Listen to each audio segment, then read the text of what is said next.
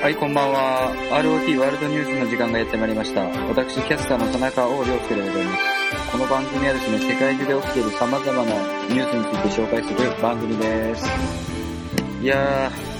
ー、暑くなりましたね。梅雨も多分明けたということでね。はい。最近はですね、まあちょっと休みがね、えーちょっとあるんですけど、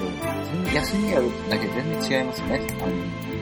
だから最近は結構自分のなんか見たいものとか見れてますね。はい。それでですね、今日話したいのはですね、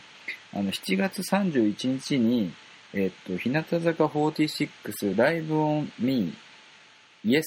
with You 22人の音楽隊と風変わりな仲間たちっていうね、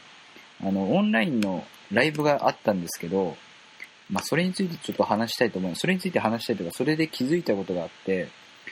あの、日向坂46で、えっと、青春の馬っていう曲があるんですけど、これはすごいいい曲なんで、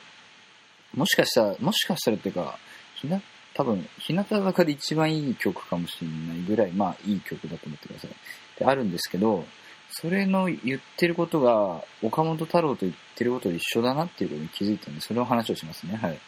まずですね、あのー31日にあった、その、えー、オンラインライブなんですけど、あのね、なんかすごい凝ってて、なんか世界観とかも、なんかその、タイタイトルで、えっと、22人の音楽隊とっていうのが、まあ、日向坂46のメンバーを表してて、風変わりな仲間たちっていうのが、まあ、なんか、いろいろ狐とか、あと何がいたっけ？狐とか、まあ、いろんな動物が、あと、ちょうちんあんこか。とか、なんかまあ、いろいろみんな問題を抱えてる、まあ、仲間たちが出てきて、まあ、なおかつ、その、まあ、一応多分コロナと関連し、コロナ前の、あの、春のツアーの再現ということなんですけど、まあ、一応多分コロナに関連して、その、こう、世界観がですね、まあ、ファンタジーっぽい感じで、その、邪悪な力によって、まあ、僕たち、僕たちじゃないな、幸せな暮らしが奪われようとしているっていう音楽の街がね、っていう設定で、まあなんか、なんか章立てになってまして、まあその章立てごとのなんか解決策とかまあ結構適当だったんですけど、えっと、まあそれで楽曲どんどん披露していって、基本的にですね、えっと、1番の歌詞とサビ前、なんか C メロと大サビ歌うっていう感じで結構曲数も多くて、まあとってもいいライブでしたね。だからライブの演出もめちゃくちゃ良かったんで、なんか日向坂って本当にあと楽曲だけですね。はい。僕的に言うと。はい。一番良かったのはですね、多分み、皆さん見た人は言うと思うんですけど、あの、狐っていう曲があって、まあこれはもともとそのライブでも結構、なんていうの、盛り上がる曲なんですけど、この狐の演出がめちゃめちゃ、まあ、かっこいいというか、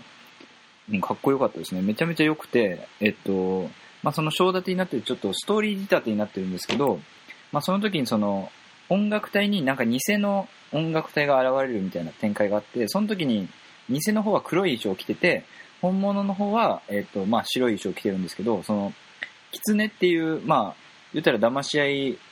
まあ女の子が、なんていうの？男を騙すみたいな、まあ、めちゃめちゃざっくりしてるけど、みたいな楽曲で、その、ちゃんと騙し合いっていうテーマとも合ってるし、その白と黒で、こう、なんていうの？あのね、まあ、映画見てない人はちょっと分かりづらいかもしれないけど、本当にウエストサイドストーリーみたいな感じの、その、白と黒の対決みたいな感じで、で、途中で、衣装の早着替えというか、その黒着てたメンバーが白着たり、白着てたメンバーが黒着たり、で、一番最後は白とか、そういう、すごい、あの一曲だけ本当にめちゃめちゃすごかったですね。本当に、狐。あとはですね、あのー言及しておきたいのは、あの、その、青春の馬っていう曲、ね、そのさっき言いましたけど、で後で説明しますけど、青春の馬をなんと 2, 2回歌うっていうね、結構なかなか、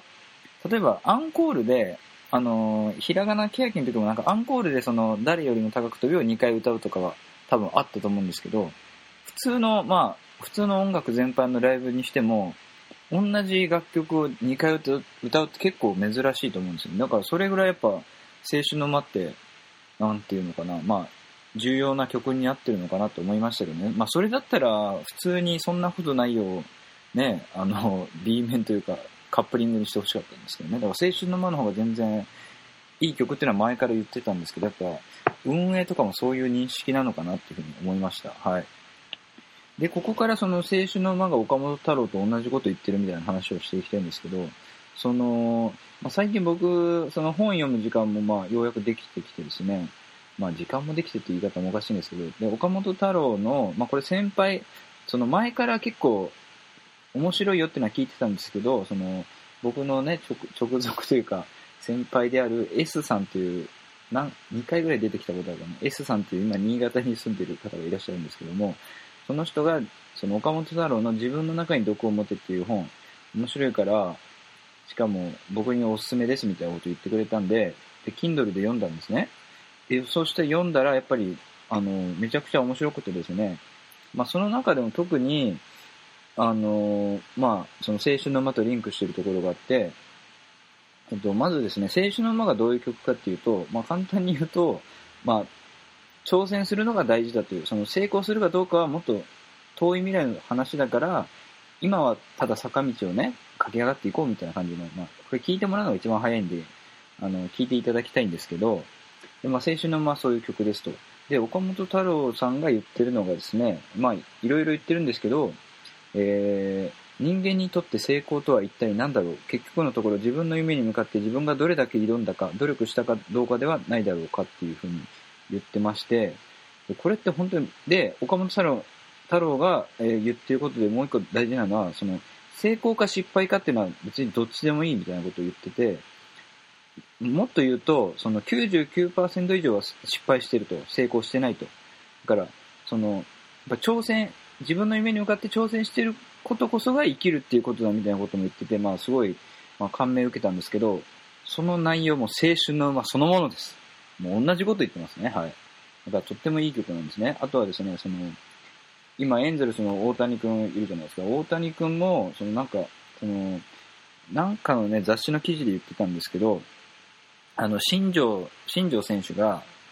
あの、新庄が、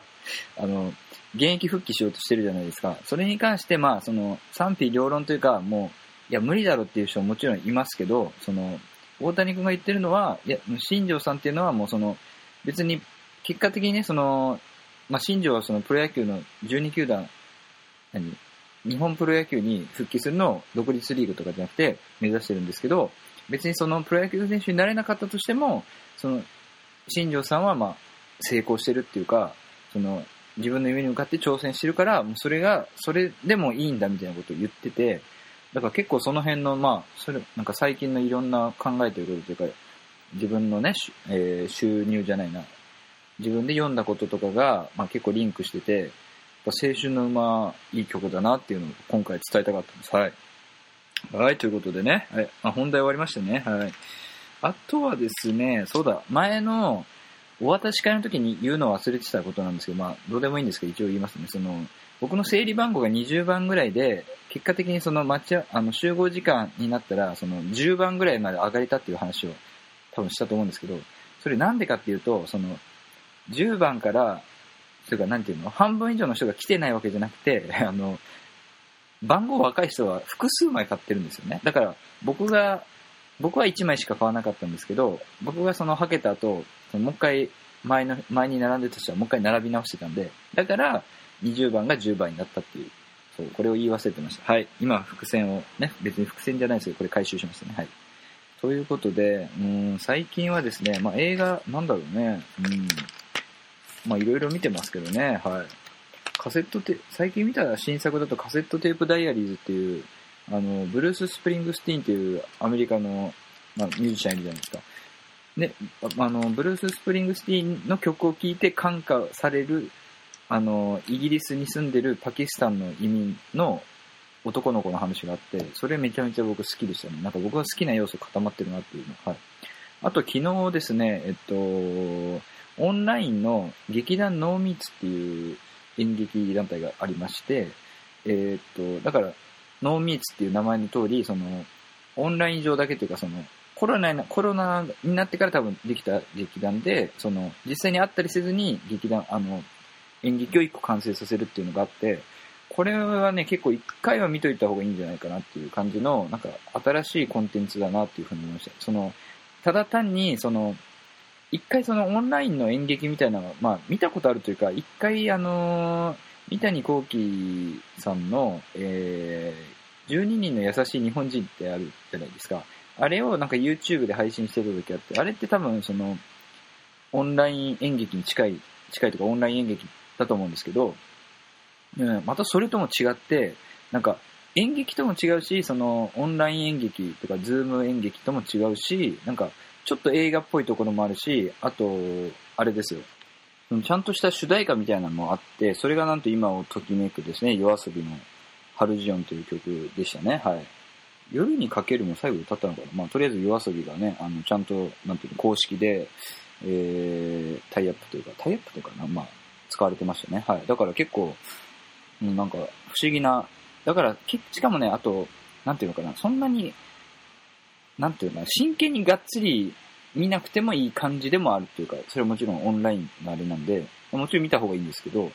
そういう見方でも楽しめましたね、ということで、はい。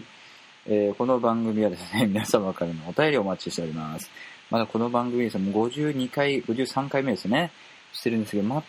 全くお便りが届きませんね。どういうことなんでしょうか。まだ1通しか来てないです、来てないですし、あの1通はですね、まあ、ちょっと実を、実を言うと僕の普通の先輩なんですよね。あの、だから身内なんですよ。だから全然知らない人から本当に一回来てほしいなっていうのが、この番組のね、続けるモチベーションというか、夢ですね。はい。ということですね。お便りは、rotworldnews.gmail.com